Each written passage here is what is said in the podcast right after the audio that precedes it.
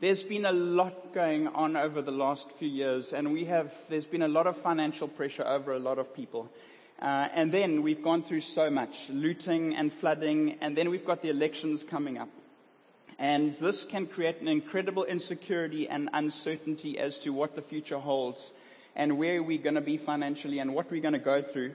So over the past two weeks, we've looked at um, the incredible accounts of Joshua and Caleb, these faithful men that took the land because God put it on their hearts. Yet when they were born, they were born into slavery.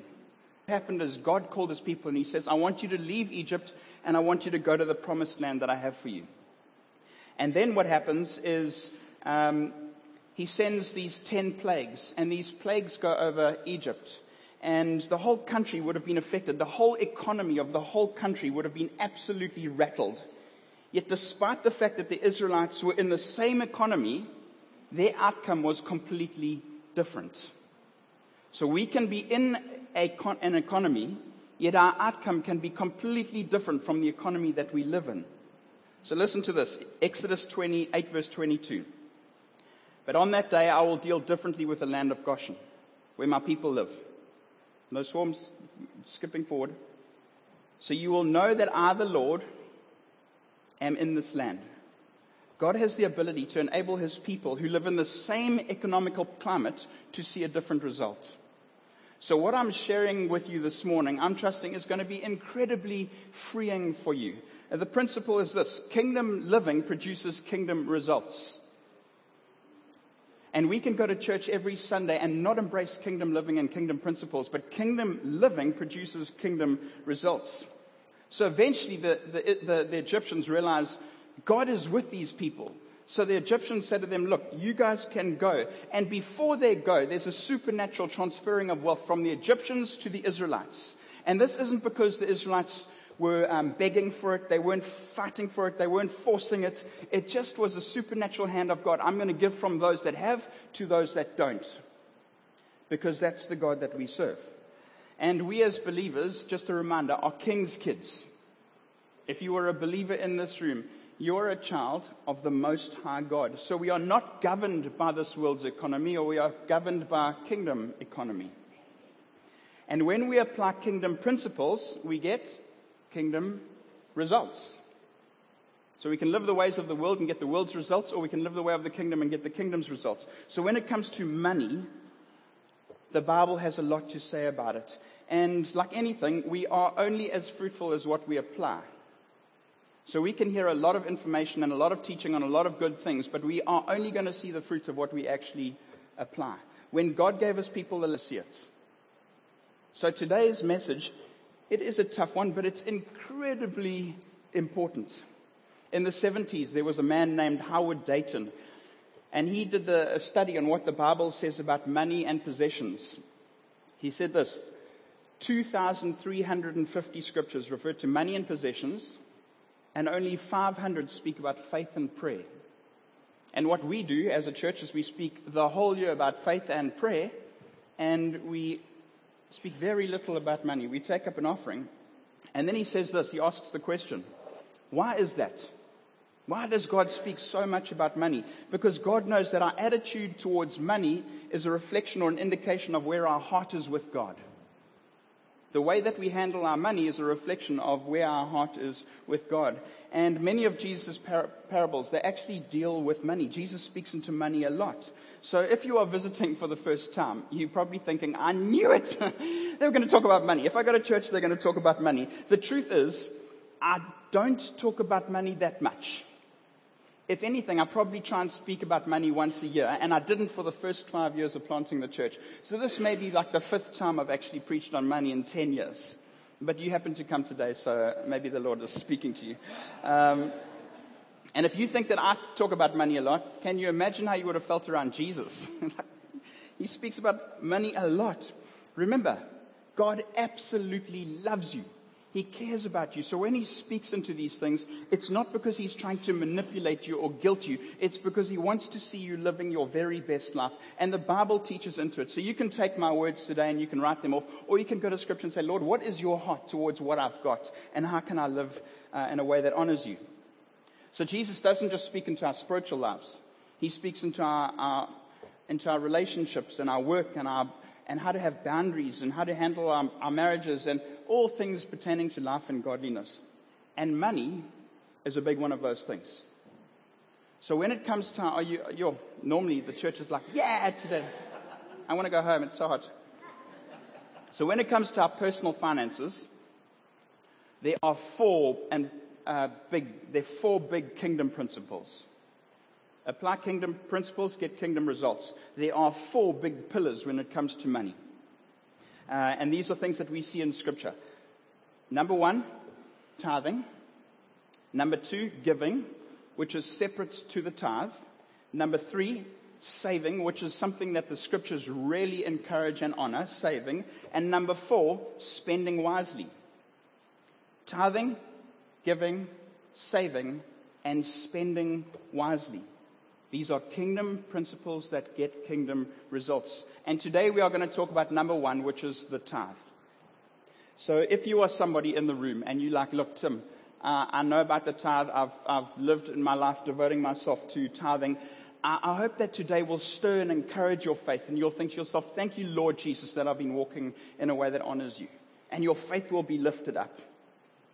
If you don't tithe in the room, Today is not about manipulating you or making you feel fearful or removing your freedom, but rather to shed light on something that could really, really bless your lives. Right? Paula and I both have a very strong conviction to tithe. We did before we were together. We, thank the Lord, we both did when we were together. And, and it's something that we've seen the hand of God work in. So God has supernaturally provided for us despite us often and we have sown into God. And, and one of the things that's hard is when you're, when you're pastor, people think, ah, you're preaching on tithing because you benefit. But this is something that we absolutely devoted ourselves to and have seen the power of God in our lives and so many other lives because it's something we embraced way before we were in ministry. And of course, we have faced tough times. Sometimes we've had more month than money. Um, yet, God is faithful and God has always come through.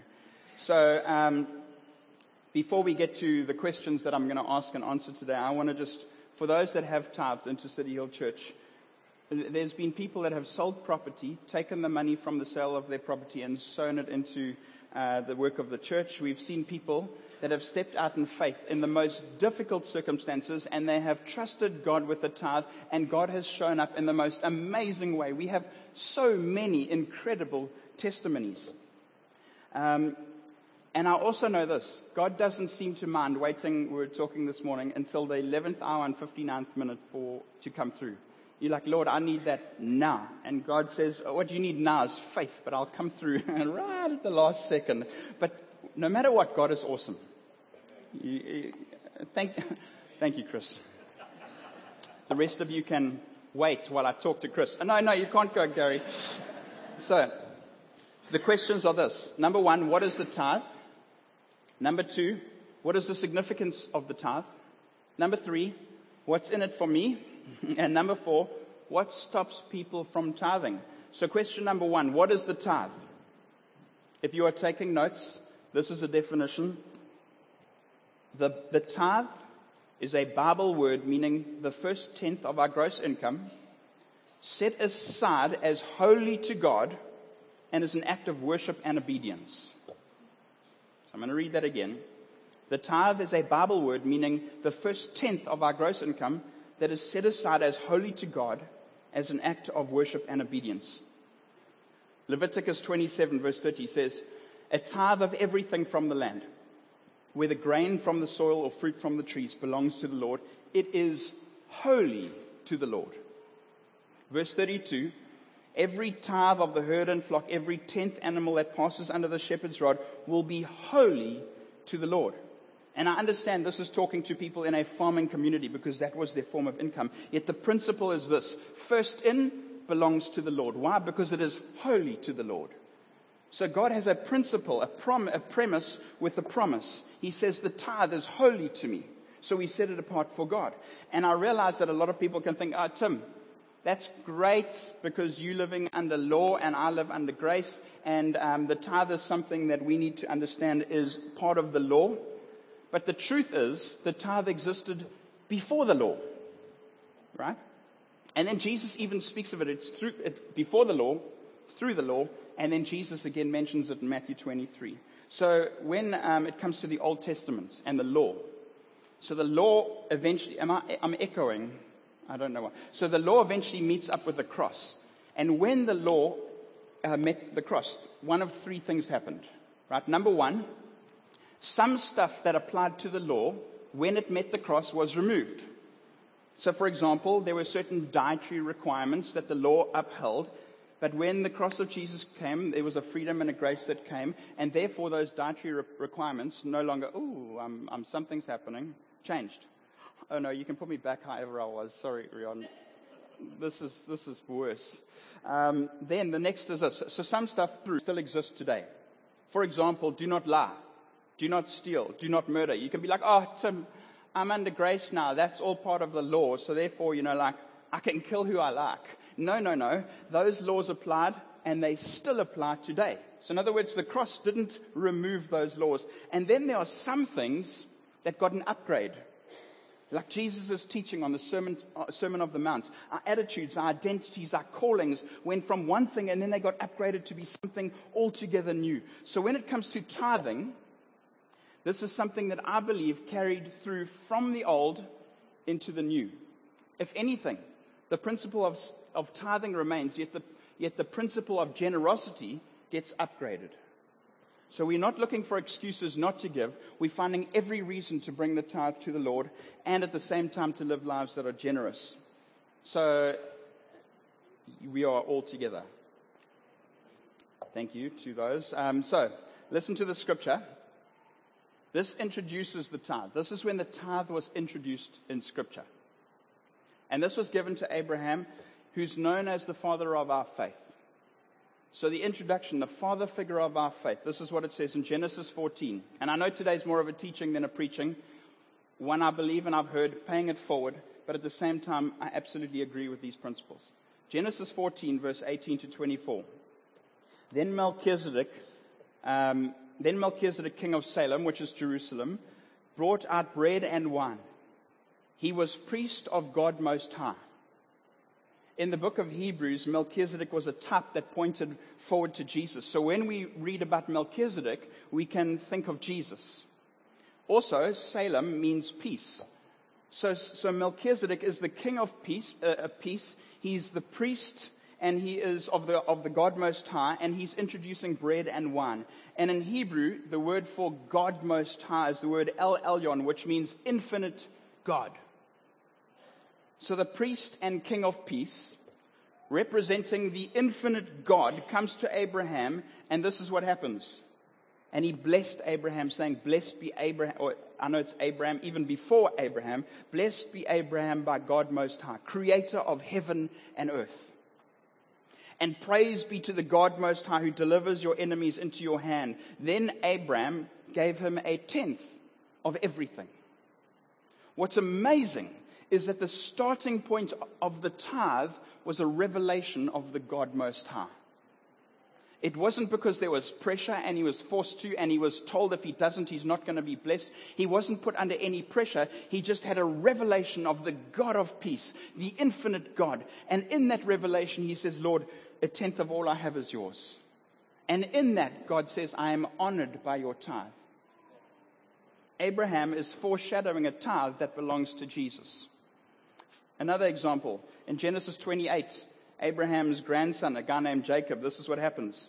Then Jacob made a vow, saying, If God will be with me and will watch over me on this journey, a bit of a, he's taking a bit of a detour actually, I am, uh, the journey I am taking and will give me food to eat and clothes to wear. In other words, if he will be my provider, of all that he, you give me, I will give you a tenth.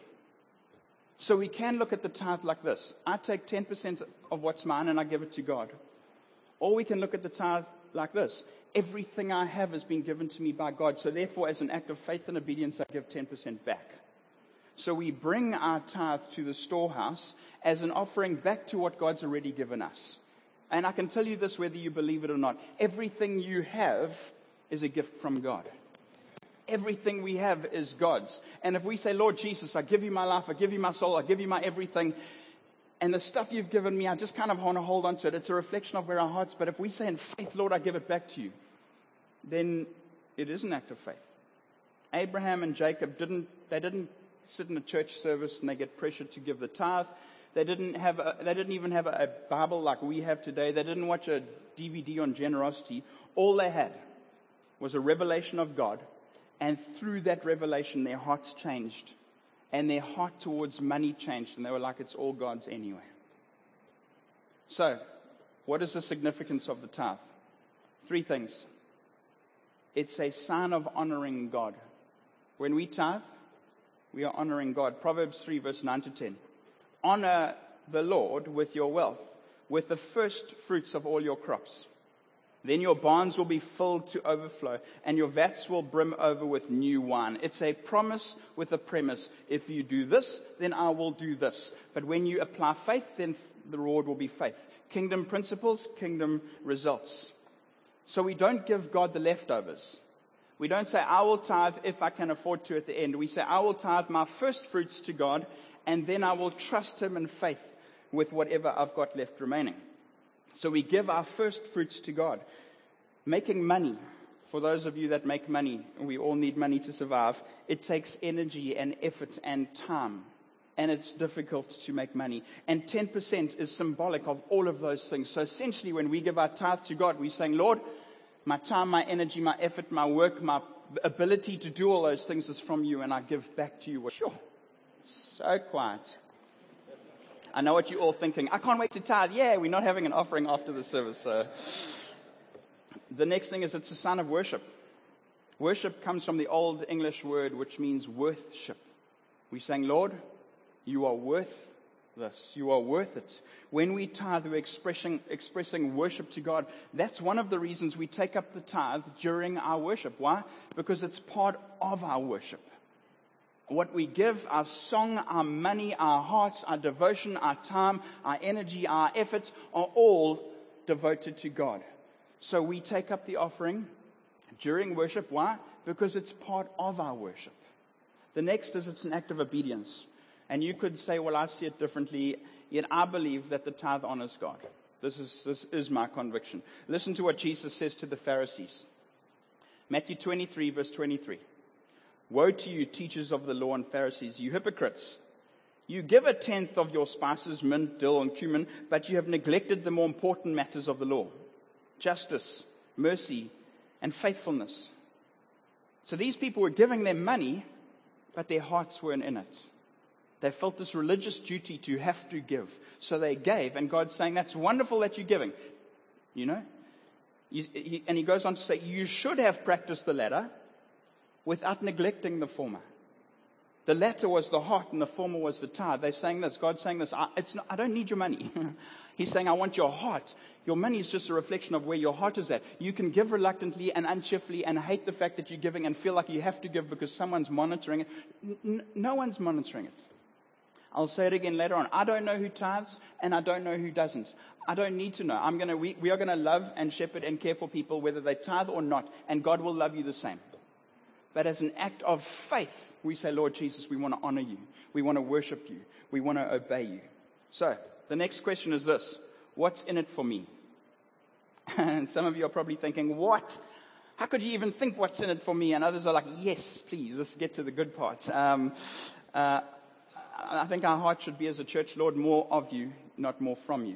And yes, we need more from God, and we trust God. We got, trust God for buildings, and we trust God for bases, and we trust God for um, you know, many things. But we want more of God. That's our heart, not just more from God. So the question is, what's in it for me? Malachi 3 verse 10 to 12.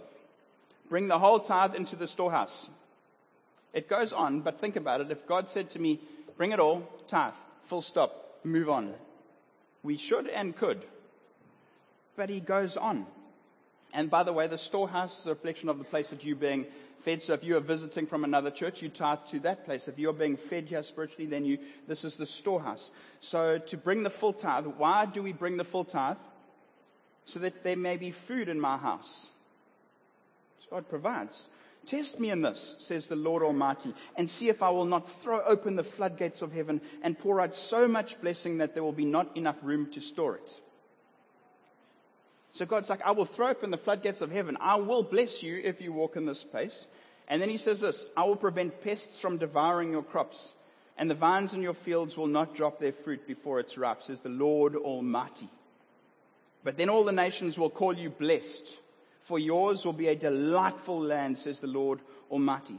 So all the nations look on and they say that political climate and that economical climate is terrible, yet the church for some reason are still flourishing. Why is that? The nations pay attention because we live under a different economy. We apply kingdom principles and we get kingdom results. Does it make sense? No, it doesn't. We don't know how God does it, but God has a way of providing. So when we tithe, what happens? We see God's power, God's provision, and God's protection. That's what the scripture says. I will release my power, I will release my provision, and I will release my protection. Think about this practically. What comes first, the sowing or the harvest? Do we harvest and then do we, oh, sorry, do we harvest then sow seeds or do we sow seeds and then harvest? What many of us do is say, Lord, bless me and when I've got something, I'll sow. Instead of in faith saying, Lord, I'll sow, and then I'll produce, I'll trust you for a harvest from what I've sown. So we take the seed and we sow it into the ground. And I can say this. I mean, I have so many testimonies. Paula and I have trusted God with our finances, despite all we've gone through, still even then. And God has been faithful. Uh, God will be faithful. God, and it, do you know what else? This scripture says, test me in this. In actual fact, the rest of the Bible says, do not put the Lord your God to the test. The only place that God says, actually, do not, if you want to, you can test me, is with our money. He says this, when it comes to the tithe, test me. Everything else, don't put me to the test. So what stops people from tithing? The fear that we're going to be worse off. Like I could have more money to spend on other things, and I need that money. Remember the difference between the, the Red Sea, or the Sea of Galilee, and the and the um, Dead Sea. The one sea has life all around it, and plants and birds, and it's the, the, there's plenty of fish, and it's full of life. And the other sea is salty and dead, and all the land around it is dead, and nothing happens. The difference between those two seas: one has an outlet, the other one doesn't. When we let everything flow into our lives with no outlet, we get saltier and saltier and things around us start to decay. But when we are generous with what we've got to God, then God brings life to what we've got. And then all of a sudden, the, the outflow, the overflow produces life around us. So what stops us from tithing is we think we're going to be worse off. I need that extra money. Fear causes us to hold back. It, it restricts that outflow. The second thing is, what is the church going to do with it? There is a long answer to this and breakdowns of exactly what's going on. Yet, like another preacher said, if after the service the, the, they took the money and they went and burnt it outside all the leaders, that's something God will hold the leaders accountable for, and, and, and He will because it's holy to the Lord. But w- the way we tithe is between us and God. So what happens with it is important, especially to us as leaders. We want to steward well. And the elders sitting here, they understand it. They can look into it. They can question. They can query. They can, we can plan, dream, budget. We can have vision for things. We can work with what we've got to honor God. But you tithing is not based on what we do. It's based on your response to God. As leaders, we obviously want to honor God. And I've heard people say, like, when I get to heaven, I wonder if I'll say, oh, no, I wish I'd prayed less. I also don't think we, we will ever say, I wish I had tithed less or I wish I'd been less generous. I think when we get to heaven one day, we'll think, I wish I'd prayed more. I wish I'd been extravagantly generous. I wish I had trusted that you were actually my father because you are. And I'd lived like a king's kid. So God has the ability, by the way, to take what's very little and multiply it forward. And we do this in faith. On a side note, I say it again. I don't want to know who tithes. I don't want to give anyone preference because they give something and someone else doesn't. Another thing, and I said it earlier and I'll say it again God loves you absolutely because of what He gave, not because of what you give. What we give is just a reflection of where our heart is at. What He gave determines how He loves you. And He loves you Absolutely. And maybe you're sitting in this room and you've never given a cent and you never will. God will not love you less. God loves you absolutely. But we want to be people that live lives of faith an extravagant faith. And when we live lives of faith, He says this test me and see what I will do. And as we get more in, we say, Lord Jesus, it's yours. We want to be kingdom people that see the expansion of the kingdom. So, to end, Jesus loves you absolutely whether you give or not. But our giving is going to be a response to the generosity of God. Joshua and Caleb and those generations, they embraced this principle of tithing because they had a revelation of Jesus. So if there's one thing I want to pray for us today, it's not that we will give, it's that we will have a revelation of Jesus Christ. So I'd like to let's let's let's stand together.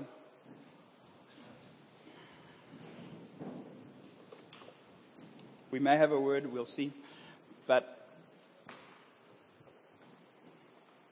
I want to, I want to reiterate there is no condemnation for those in Christ Jesus. Please, the, the scripture says the Lord loves a cheerful giver. Um, you, you don't have to feel like, oh man, I've been whipped over the back today. God's saying this, the Father heart of God, I just want an opportunity to release blessing over your lives. And faith pleases me, so live by faith. Let's pray. Lord Jesus, I pray for all of us this morning. I pray, Lord, that we will be at peace. I thank you that there's no heaviness, guilt, shame, condemnation. I thank you, Lord Jesus, all of us have a revelation of who you are. It's all yours, Lord.